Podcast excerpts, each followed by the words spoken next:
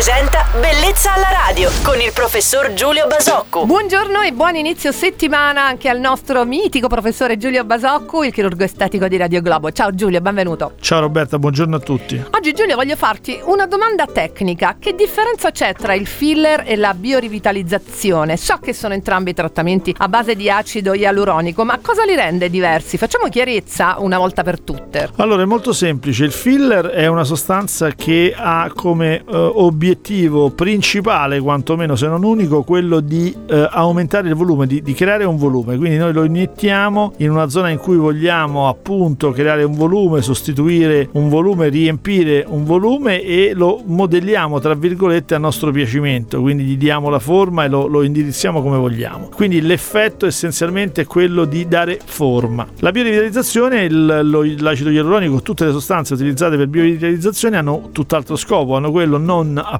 di volumizzare, ma di stimolare i tessuti con cui vengono a contatto a eh, ringi- rinnovarsi, quindi a creare uno stato di ringiovanimento, di rinnovamento del, del, tessuto e quindi uno stato di qualità della pelle o del tessuto a cui vengono a contatto. Quindi sono due funzioni radicalmente diverse che eh, l'acido ialuronico in diverse forme eh, riesce a, a, a, a, ottenere. Ringrazio il nostro chirurgo estetico Giulio Basocco per aver fatto chiarezza su questi due trattamenti. Lo ritroverete domani su Radio Globo. Buon lunedì Giulio. Ciao Roberta, buona giornata a tutti. Bellezza alla radio.